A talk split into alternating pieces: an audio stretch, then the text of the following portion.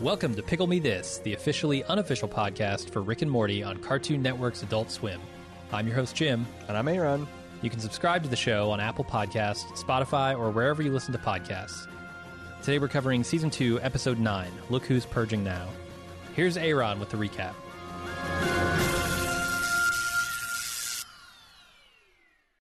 Rick needs to make a quick pit stop to an alien world to refill his windshield wiper fluid. Coincidentally, this planet is about to begin its annual orgy of violence called the Festival, where they suspend the normal rules of society and give in to their murderous impulses for one night only.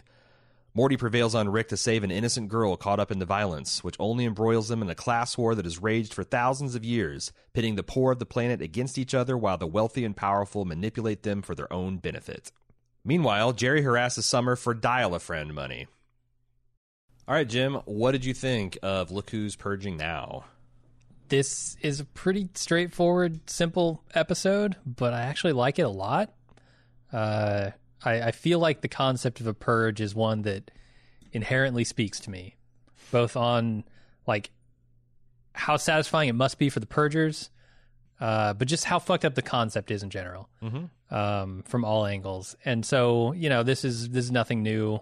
Obviously, there is a movie series about this exact thing, which they're playing off of, but it's a lot of fun. And when you get to the end of it, I, I don't know. I would like someone to explain to me how this episode gets TV 14 and the previous one is TV MA. I thought the same thing because the fuck the... are we doing in our society? Is it is it the penis talk? Uh huh. Is that what is that what does it? I feel like it's the maybe it's the is yeah like how is maybe the only thing more graphically violent was when a man peels his own skin off in the Mhm. first episode or the the previous uh, interdimensional cable episode because yeah I had the same thing in my notes like I there the, the the standards and practices seem like they're pretty fucking arbitrary Yes. and well I mean we know it is like a, what's the difference between PG thirteen and R movie one extra F word It's whether or Like- not Steven Spielberg is making the movie. yeah, essentially. Like, hey, if I make an R-rated Indiana Jones, it'll kill the market. Can we? Is there wiggle Uh-huh. room for a, you know, like an R light? Yeah, sure, Steven. uh, y- yeah, because this is the the. I, in fact, I think there's more gore. It may, Yeah. and it's it's just as graphic. I mean, people get disemboweled, they get their uh, holes blown through their head, they Mhm. get emulated, they get chopped up and ground. Um, maybe the other difference is like uh d- d- there's like antagonist versus protagonist it's not quote unquote senseless violence okay, sure. but like Violence if, with a meaning. if the protagonist and antagonist are all this underclass that's being manipulated by the rich and powerful then like i yeah i don't know I- Justifiable violence. yeah i can't i can't figure out the the american mores around sex and violence and and make That, that's make why I'm convinced it's a talk of penises. Like you, Mm. you can't, you can't mention penises. or alien pornography Yes, Like like when Jerry they had that brief scene of him watching alien porn. Like some saying like, well, you know, maybe some Zarfelbloff is watching this, and it's going to this is this is super super suspect. co- Cover. I I don't know how old those alien amoebas are. Does anyone have documentation on how old these alien? yeah, I I- I don't know. It may may Yeah. be because like yeah, it seems like sex is way easier to get to the TVMA than it would be right. for for violence but uh yeah purging i i too liked it for a lot of the same reasons um it's just i think awesome like what like like there there is something true about like what rick says at something uh, you know like when he he is initially he's just defending himself and this this woman Mhm. and morty but like you can tell like he's like hey you know murdering people is fun if you're like morally justified Okay. Yeah.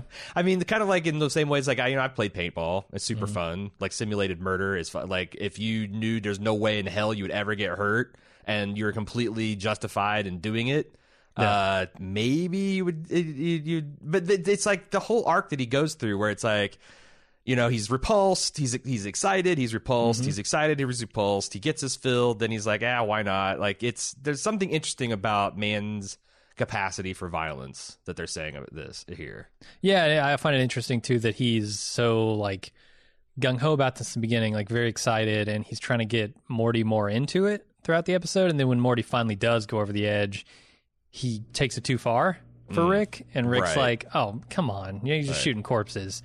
Like it- it's it's not that Rick gets like disturbed or upset by it, but he's like, "Oh, this is just gratuitous." Well, I think I think the hot take is the reason Morty the, the, when Morty went too far is when he's going to try try to purge Rick.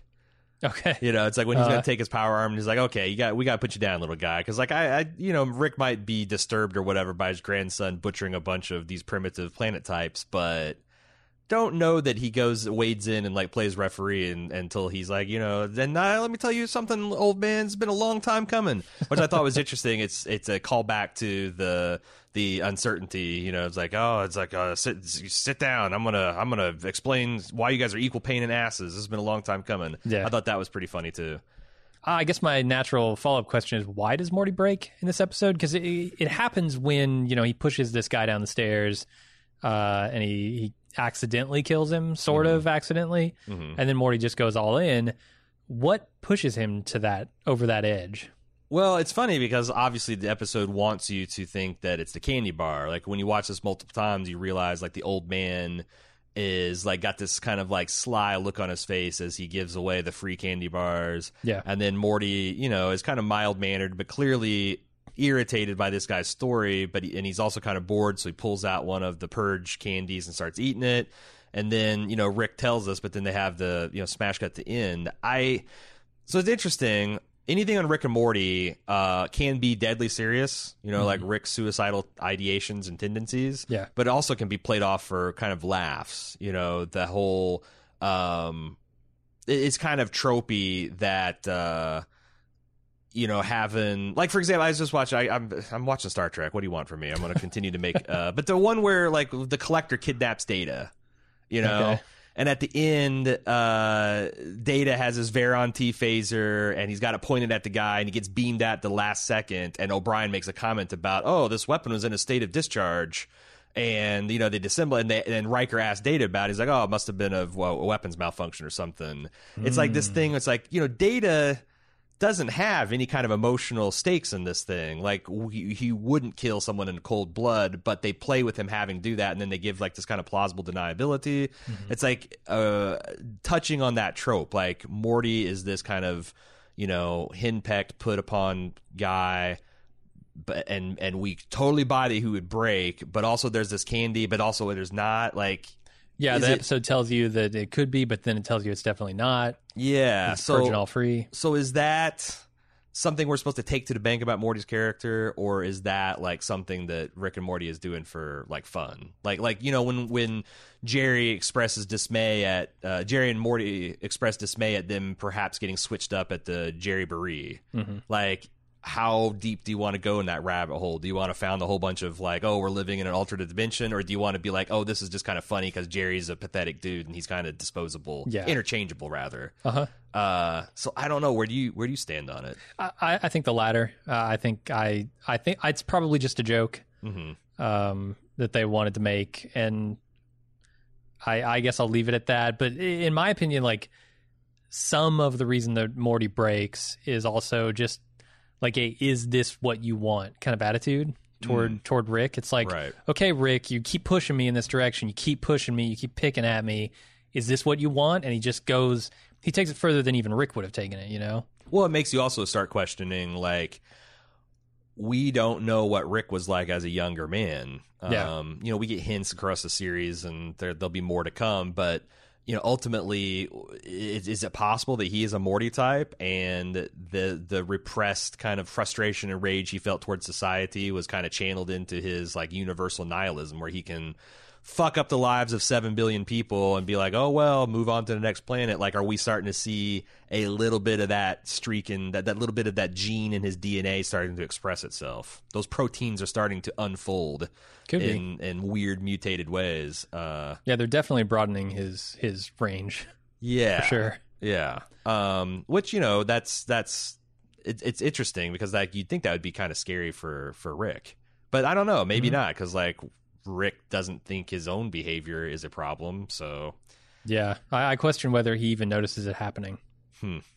it does seem like he is, but that, that's the thing. Like he makes these statements about, gee, Morty, you should chill, but it's almost like he's doing it in kind of like a mock way to like, um, to needle Morty about his uh, his original like moral reticence to do violence, and you know, there's that scene where you know there's this whole uh, horde of these farmer villagers like coming towards him. Is like, come on, Morty, you got to you got to purge. Or we're gonna we're gonna get killed. And Morty's like, oh, we come in peace. And Rick's like, Jesus Christ, like.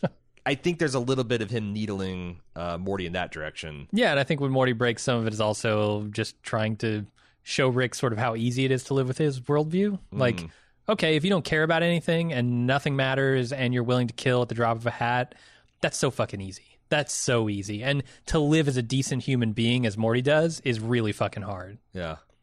Um, where's so there's also this interesting scene in the beginning where you know he's kind of fucking with Morty about the sundown and like oh look let's let's admire the sundown through he- Yeah, he's taunting him a little. yeah like hey you know uh, taunting him with the purge and he eventually goes and, and like watches a little bit of the purge and then he I guess says that he gets his fill or his eyes are too big for his purging stomach or whatever and they take off where do you stand on like watching people die? Because there's like whole I, internet. I am the guy who does not watch those videos on YouTube. I don't either. Like I've I've seen a couple. Like I've seen Mm-hmm. a couple. Like in my younger days, where it's like, oh, this politician's going to commit suicide, and like even that one was fairly tame. And I'm just like, I didn't like how I felt after I watched it. I, I'm so much like that. I, I used to skateboard Uh huh. And I can't watch videos of people getting hurt on skateboards. Interesting. I actually can't watch videos of people getting hurt at all. It Yeah. just there there's something in my core that does not let me enjoy that. But it's weird because a lot of my friends, like, um, I don't know if we're the first generation that had easy access to this, probably. But you know, the before you had the internet, you had the Faces of Death. Mm-hmm. Sure. videos and a lot of that stuff was like bullshit but like i was a sixth grader at the time and i know that that was not what people were saying about it that's not how people were feeling when they were watching it Uh-huh. and i remember thinking like as my friends were getting kind of obs- maybe an obsess is, re- uh, is a but you know they're working their way through faces of death one through six i'm like y'all gonna be serial killers like i'm keeping my eye on you brian Yeah. uh, and I've kept on touch with it, and they seem to be completely normal people. And now you've got like millions of people. There's whole Reddit communities around it. There's whole forum communities where people just like literally are watching people die. And like, it seems like there's a lot of different reasons they do it. Like, obviously, some people are, I don't know, fucking weirdos. But also, I mean, there's morbid curiosity is certainly there's a thing. morbid curiosity. There's also like where, because a lot of the utility, I guess, of watch people dies is kind of like a, a training simulator. Like, oh shit, this is how, you know, this is why you don't follow too close to a Okay. truck hauling lumber. This is Uh-huh. why you don't, uh, you always wear a face shield when you're grinding heavy metal. This is why, like, you know, there's almost like a, uh, it- it- it's it's like learn from other people's mistakes kind of thing. Yeah. Um. So I, but I don't know. The, the, I, so I watched part of one of those tapes yeah. And it scarred me. I still remember a, a body that they dug out of a river Uh, that I just I, I can't watch that. I So- can't look at it. so I just so so But but there's a distinction between reality and fiction, Mm-hmm. and I can watch people die in movies all fucking day, not have a problem with it. Mm-hmm. yeah. If you knew The gruesomer, the better. If you know it's not, if you know it's not real. But what I was getting Yeah. is like, it doesn't seem like there's any correlation between like psychopaths and people who watch this shit, or at least Yeah, yeah. I'm not that I'm aware of. Um, and like you and I both said that we felt sickened when we kind of watched this content. If we push through, because I, I felt the same way when I first started watching horror films. Okay. Mm-hmm. I feel like you can desensitize yourself to that. probably. And then I, I've also heard from like uh, in some of these threads where people are discussing the morality of this, like paramedics and cops and soldiers. They're like, look, there's even a difference between watching this shit on like you know YouTube and like seeing it in real life because you've got the Oh, I smells, you've got the sounds, you've got all this other stuff. And I'm like, I, so I don't know. It seems like you can desensitize. It's what you're doing is you're des- desensitizing yourself to media portrayals of gruesome death. Mhm. So it's like I don't know. I, I, I what I'm saying is I guess there's no evidence that people are cra- crazy suicidal maniacs if they en- if they enjoy this material. and certainly not if you're watching The Purge. Like I don't think anybody who's watching it is crazy or I thought there was a documentary killer. about Ethan Hawke. he invented the the idea. Yeah, Yeah. tested it in his in his neighborhood for a I little mean, yeah, while. It went a over rough astoundingly LA well. neighborhood No one and- complained. Yeah. No one was left to complain. Yeah, that's that's literally true. Uh, so okay, so the concept of the purge in this is sort of portrayed as something that the the upper class does to keep the poor people divided, fighting amongst themselves, um, and complacent the rest of the year, So so basically they're they're taking all of the rage that they would feel against the unjust conditions that they've been subjected to. Um and might otherwise take out on the rich class and they're stuffing them into a single day where they can simply hole up in their castle and party. Right. Uh that's basically the entire reason that it's happening here. And it's probably a economic reason too. Like if you get rid of a certain percentage of the planet's population through wanton murder and destruction, then there's fewer mouths to feed. There's fewer houses that need to be housed. There's like probably other and and that that that that uh, gap between what these people would would consume. There's a Darwinian ele- element to it. Is that what you're saying? Like No, not winning more of like okay, you got hundred mouths, you got hundred people that have to be fed, Uh-huh. or they starve to death, and that starvation would be probably eventually that rage would be focused on the people that are not starving. If you keep the planet murdering a certain percentage of its, like you're converting that those that that resources are still left over, and I bet those resources get shunted to the rich. Oh, because I was trying to figure the first, you know, the first time I started watching this shit, it's like, you know, it's like, eh, it's, it's just an entertaining episode. But then I got a podcast about it. I'm like, shit, I actually got to think about why this works. Because like first, my first thought is like, why do the rich people benefit from staging this thing once a year? Mm-hmm. And my my thought was like it was like an economic benefit. Like they can't, they don't have any answers for like how to take care of these people, so they they Gotcha. they eliminate them. Uh, a certain percentage of them, and that keeps the system going. But it sounds like you had a different. and, and it gives sort of an adrenaline rush to the the rest of the people who Right. survive. It's like a it's Makes like them a, feel good it- for the next year. economic policy. It's bread and circuses. gives them something to look forward to. Yeah, right. And, the and there probably circuses. is a little Darwinian. Like the the people most the people that want the purge the most are going to be the ones out there, you know, mixing it up. So you're almost like the way uh, early man selected the the tamest. Um, most eat, malleable wolf uh, uh, pup to be the family dog, and the rest got you know their necks broke. Uh, you know, all the people that are like super into the purge are out there purging each other, and the people that are like meek and more compliant are holding themselves up in lighthouses and hiding and what, and then like so you're kind of you're kind of eugenically shaping a population too. Yeah, I feel like you're taking out the the middle class of the the the violence middle class, like the extremely violent people Right. will be out there killing. Mm. Uh, the the extremely non-violent people will be hidden away into their little squirrel holes, Right.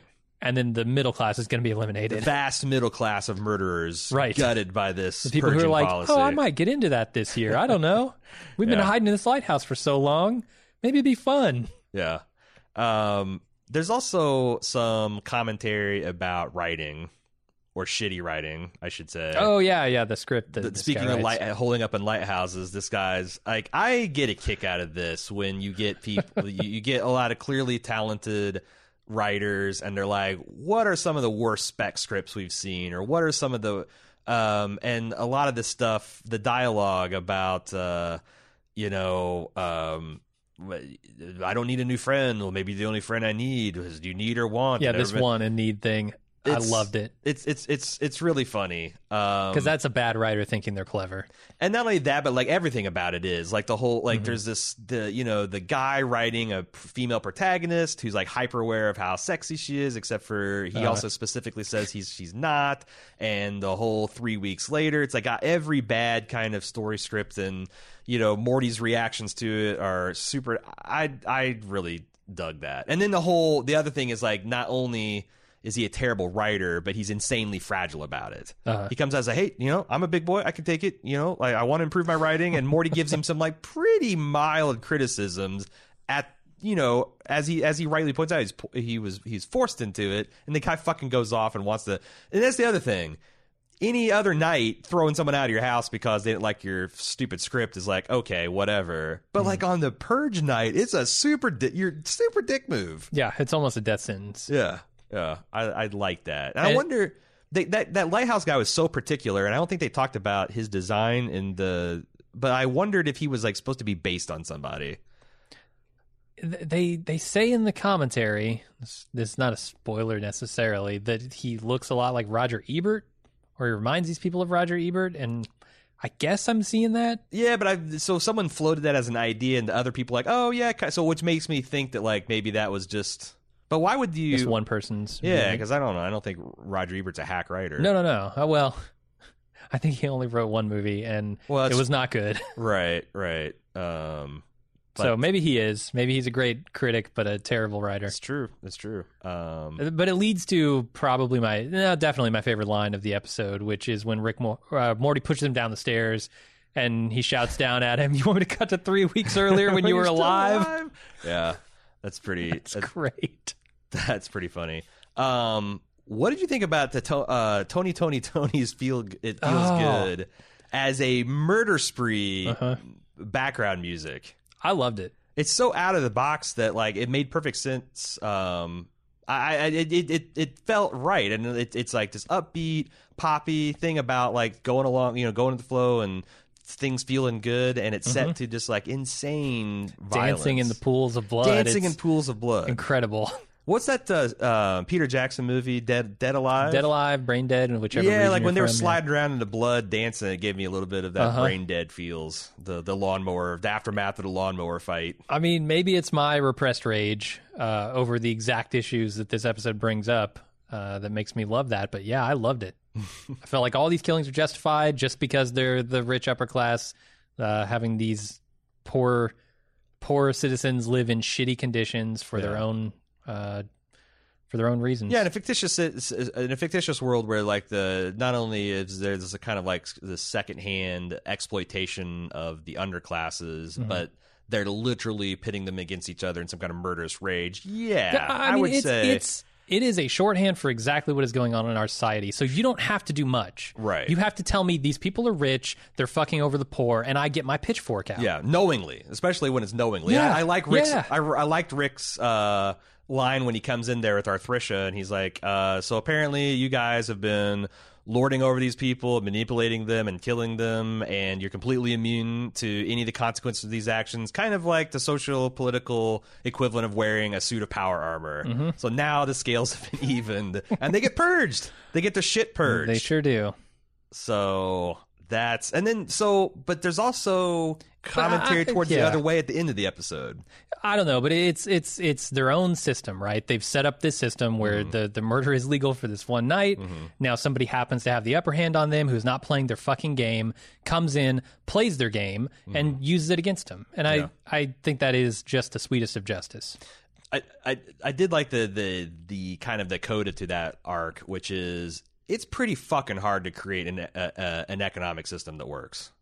Uh, Right. Rick says, "Hey, everybody should just uh, get what they need." Yeah. Sounds like a good rule. See you guys. Right. And then, And then- like they go from zero to back to the purge in like a 60 second conversation. And Yeah. all the internal logic is kind of like, well, well, I've got food, Uh-huh. but why should I give it to you people? Well, you can make more. Why would I want to do that? And you know, who keeps track of what extra work and you just invent yeah, you've you've gone you you it's so funny to watch them evolve from like barter to capitalism in 30 seconds. Mm-hmm. Um because yeah, it's really easy to point out the flaw. It's just you know and this, specialization is a good thing. Like this guy should be making food. If he's good at it, make food all fucking day. right.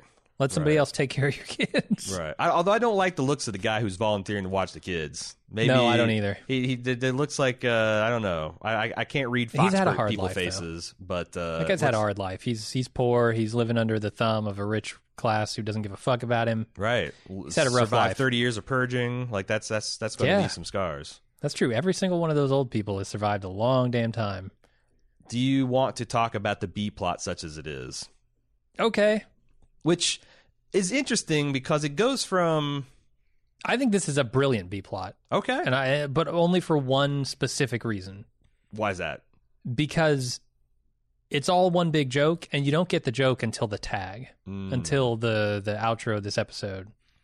Well, because you're, you're like, who is this Tatty Mason? Why does he give a shit about Tatty Mason? Why is he asking Right. about this? He needs to borrow money from Summer. Oh boy, that's pathetic. You don't realize that he's spending that money to call Tatty Mason until the tag, which to me brings it all together and makes it worth the the effort. To me that's like the third stage of the joke rocket. The first stage is just like you've got this dad who's unemployed. He's feeling insecure about everything. Mm-hmm. And he sees his daughter and he's just like i want to reconnect with her. I'm going to spend this time now that i'm unemployed we can rekindle this father-daughter relationship that might have gone to seed. And she's a teenager. She wants nothing to do with it right? Yeah. so it's like that's kind of pathetic, but that's something that like you know parents kind of go through. I've got a kid mm-hmm. turn into a teenager, and I, I you know the disconnection is kind of painful. Um, but then when you find out that what he's really doing is hitting up hitting him her up for money, Yeah. and you're you surmise that it's like because he's too afraid to ask Beth for something or whatever, and like Summer, and this was after they had this heart to heart where Summer does the labor of like sitting down, like, okay, Dad, what the fuck is your deal? Because you're being you're being a real dip ass, as this episode would put. And you know they have this heartwarming, like, oh, you just seems like yesterday when you're so little, and now you don't even need me. And she's like, oh, and then he hits her up for money, and Yeah. she's like, oh, Jesus Christ Incredibly pathetic. that so that's the second stage. Third stage is when you find out that like it's all related to Ted. So he's so pathetic that he's actually paying hundreds of dollars a month for some fake person to talk to him. Yep. Oh my To, to god, have Jerry. a fake friend. Jerry, find a men's support group and start going. Holy shit, Jerry. This is his low. I mean, This is definitely like when he says, "Well, Jerry, this." Is, it's so funny because I feel like the people that do shit like this lack the self awareness to like have that moment. That's. That's why Jerry is such a great character because I don't know that Jerry's co- internal contradictions would actually hold together in one human being. Hmm. Like a person that's so obtuse to manipulate his daughter to get money to fund some kind of phone addiction would not have a second where like, oh, this is what rock bottom feels like Right. after the daughter turns him down. Yeah. But maybe, maybe He'd I go looking for the next stage of the plan. maybe I just uh, thankfully have. Yeah, he would just roll on to the next one. Um, Yeah. Maybe I just haven't met a person as as as unique as Jerry yet. I will say I don't. I've never met anyone as pathetic as Jerry. Yeah, yeah. Well, I mean, that's he's he's he's weaponized patheticness to to be funny. Mm-hmm. Um, Yeah, I just lost my shit when I found out that Tatty Mason is the name of the fake friend, and he's been spending all of his his fucking money, and he's got to beg because of that. And Yeah, plus the I the, loved it. the actual execution of the gag where he's just like as this whole commercial plays to its almost entirety, he's frantically trying to figure out a way to shut it off. Right. Like there's three seconds into this ad, Jerry. It's over. It's over. It's time to come clean. But he's just still like trying to yank on HDMI cables and fumble with remotes. Uh, pretty great. I guess the final point. Uh, we've seen Morty have these kind of like episode long flings with people. You know, the whole episode he's trying, and that it's it's endearing and off putting in equal measure. He's trying to make it with this girl who is just you know obviously traumatized. She's a somewhat thing of a political f- freedom fighter, and the only thing he can think about is try to find common cause with her over the purge. Mm-hmm. It'd be like trying to like you know um, bond with a Rwandan about you know the whole Hutu Tutsi kind of thing. It's like, hey, tell us about that. Wasn't it crazy? Crazy when the crates of machete? Like it's fucked up, right? Yeah, And then sure. at the but then at the end, like he, you know, Rick's like, hey, we're about ready to leave the leave the planet. Shoot your shot, and he does, and she does the whole like, oh, I've got a boyfriend, and I. There's something to that, like back and forth, where he's like, "Hey, you know, I kind of took it right. Oh, okay, the first time. Now it feels like you're kind of rubbing it in." And but she can't like that that social awkwardness of like you know when when do you break off a conversation with a stranger? Especially with all of the loading that they've kind of saved her life and she kind of lied to them. And i like how rick handled it where she's like hey rick thanks. You're such a great guy. I couldn't have done it." he's like yeah fuck you. I s you still shot my liver. Sure. the hardest working liver in the galaxy no less. Yeah, good line.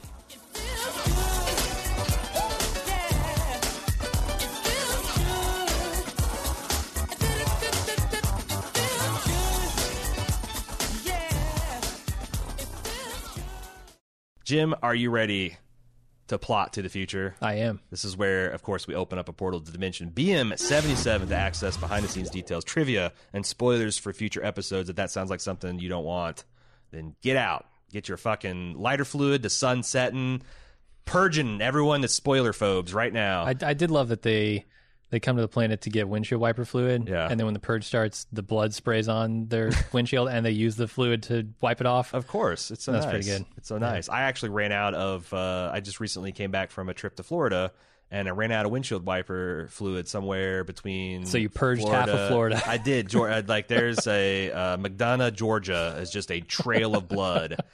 Uh, but yeah, uh, you, that's that shit's nice to have. Mm-hmm. So it's, it's just nice to have. You got to have it. Um, I got some trivia for you okay. from the commentary. This was supposed to be a the first part of the two part finale. Well, it was going to be a two part finale, um, but they had a lot of trouble just breaking the story, breaking the the plot. They couldn't quite make it work, and then they remembered, hey, we got this old idea that we've been kicking around about the purge. Let's see if we can polish that turd up. Uh, and apparently Dan just sat down and wrote this fucking half this episode in like 20 minutes. Yeah, and it's like it's, it's the, they made it seem like he also then took the like typewriter and like flipped it over and like Right. All right, I think I've written half the episode. You fucking Yeah. monkeys figure out the rest. uh, which I'm sure is not how it went down, or maybe it is. That's actually kind of funnier. Um, but yeah, that you can just like stream of consciousness, like write all this stuff out and have it be Mm-hmm. uh have it be solid gold. Yeah, and they said they, they didn't really change much from from what he wrote in Right. that first draft. So- Right. No, and it doesn't. That's the thing is like that kind of the first time I heard that, it kind of shocked me because this feels like a f- fully formed episode that, like, you know, has got all the time and care, the rest, but this is kind of like a desperation because they ran out of time to write the next episode, which, as you know, uh, shit, they had what, two years to, to, to noodle on that because of the, the way the schedule kind of worked out. And turns out they need it because it's uh, pre- pretty amazing. Um, I thought there's something interesting that I'm probably going to blow out into something that nobody cares about. But I found out that the rich people's hangout was based on Hearst Castle, which was built and designed by William Randolph Hearst, the famous um, uh, newspaper magnate who is the son of like one of the robber barons of the previous generation, hugely wealthy person. Um, but he's got this like it was like a some kind of like a ten thousand acre ranch. I really encourage people to go check out the Wikipedia article on Hearst Castle because it's like a mini version of some of the socioeconomic things that they talk about in this episode. Because you've got this guy who wanted to build this like castle that would shame the pharaohs of old, and it's on like 10,000 a 10,000 acre ranch. It's got like its primary pool is 340,000 gallons and it's built and it looks like this Roman kind of villa with all this statues and Nice. uh, and it's not just the opulence and, and the design and the you know like the fact that this was his just just the summer home for his family. And there's like the the smallest guest house is like 15,000 square feet. It's insane. It's insane. The whole thing is insane. Um, but also he got this vast collection of priceless artworks. Like he's got original like uh, he's he's got Egyptian artwork from like 3,500 years ago. He's got Greco-Roman statuary. He's got all these famous paintings and stuff. And it's like he's kind of like hoarding all this stuff together. Then he dies, and the family flips it to the state of California, and now it's open to the public, and it's kind of like this mini museum. All Um, 10,000 acres or just The whole like the whole compound, yeah, the whole the whole place. Um, and there's also kind of this interesting like, so how do we feel about this guy? Because in his own time, he's pretty cl- uh, cl- uh, uh, critically viewed. Citizen Kane was widely seen as an allegory to his life, and he spent a lot of time and money to try to suppress it, to like try to keep it from being seen, to try to keep it from being produced. How'd that he work out forbid for you? anyone, he forbid anybody from his newspapers to cover it, all this kind of stuff. uh, I, I don't know. Like, as I was reading this, I'm like, it's like this. I kept on flip flopping between this is like super gross consumerism to like, I don't know. Did he actually preserve some shit? He also like, um, this was designed by Julia Morgan, who was like one of the very first female uh, architects. huh. Okay. Uh, in a very like back then male dominated, you know, it's, it's one Yeah. of those things. It's like I kept kind of like, yay, boo, yay, kind of. hey, it sounds like the real world. A little Yeah. yay, a little boo. Yeah, but I'm uh I can't I it's now like on my list of things to do if when whenever I get back to California because it just seems like it's one of those things where it's like no no collective would have ever built something like this. It's singular vision and a singular probably immoral use of resources because there's also lots of stuff in this article about how um, he didn't just use his personal money, but he was famous for commingling like his company funds for personal purposes and all that stuff. Yeah. Um, but are we collectively glad that it did get built and it exists? I don't know because I I know that a lot of like old castles and stuff in England, uh, and uh, you know Scotland, Wales, all, all the countries over there in Britain, um, it, they take a lot of resources to maintain, Yeah, and so flipping the keys of this massive castle laden ranch over to California seems like more of a burden than a boon. right. Unless they've really put it to good use. It's like, okay, we have to spend $10 million a year, you know, just keeping up the facilities. Yeah. Is it is it bringing that much in? Well, it's always that's like the argument for like the royal family in, in England, right? It's like, well, the tourism, you know, pay they like they bring Uh-huh. Sure. in so much money to tourism. It's like, but do they? Because yeah, to your point, I part of the Wikipedia articles how this three hundred sixty thousand gallon pool was like empty for 10 years because it leaked so bad. Right, and and it didn't had have the money cost so much it, money yeah. to keep it filled and the evaporation. And I guess they spent money to fix it, but like that probably wasn't cheap. No. To fix a hundred year old fucking giant recirculating swimming pool. Uh, Right. yeah, little, little, little uh, socio political, economic uh, power armor in in castle form there. Uh, there was also kind of two celebrity cameos I was aware of. First off, is the first person that uh, Rick and Morty meets that kind of explains to them the purge is actually Rob Schrab, longtime collaborator with Dan Harmon.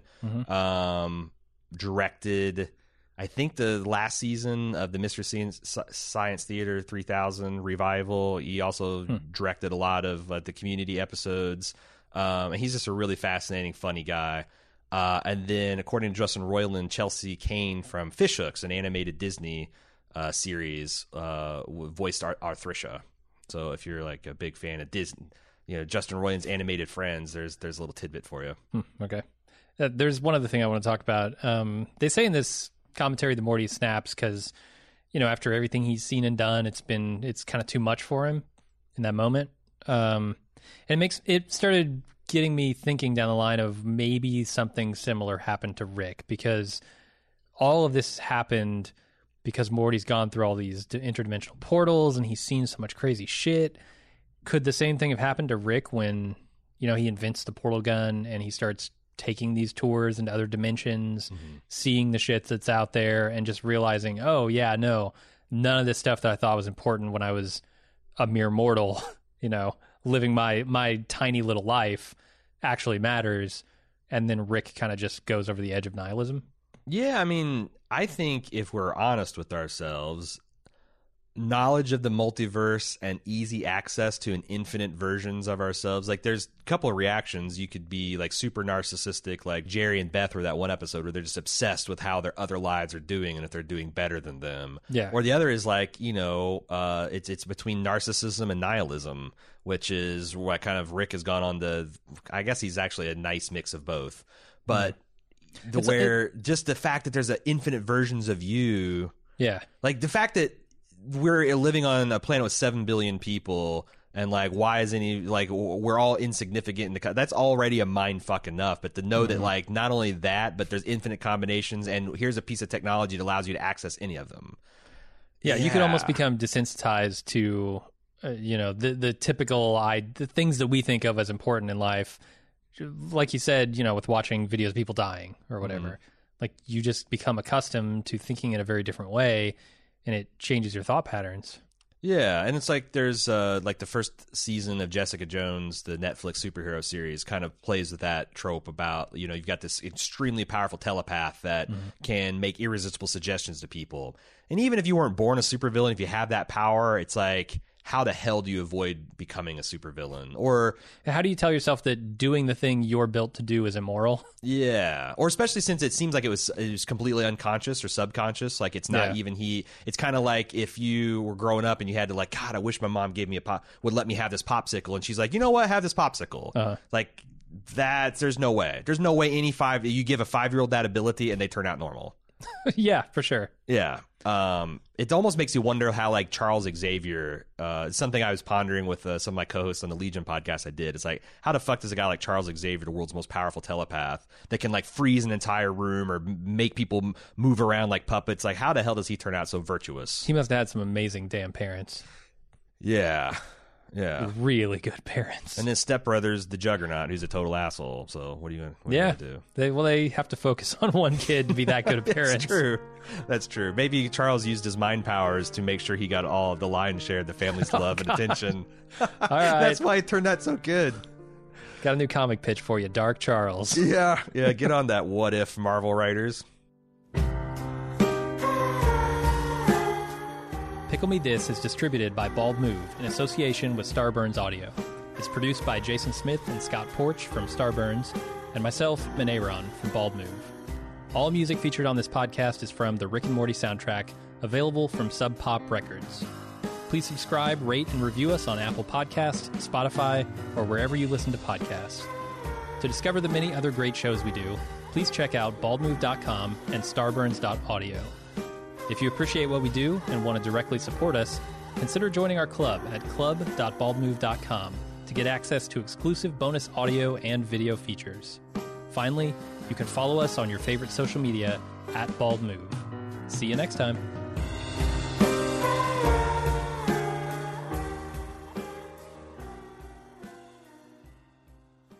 I want you out of here. You're a petty person and you're insecure.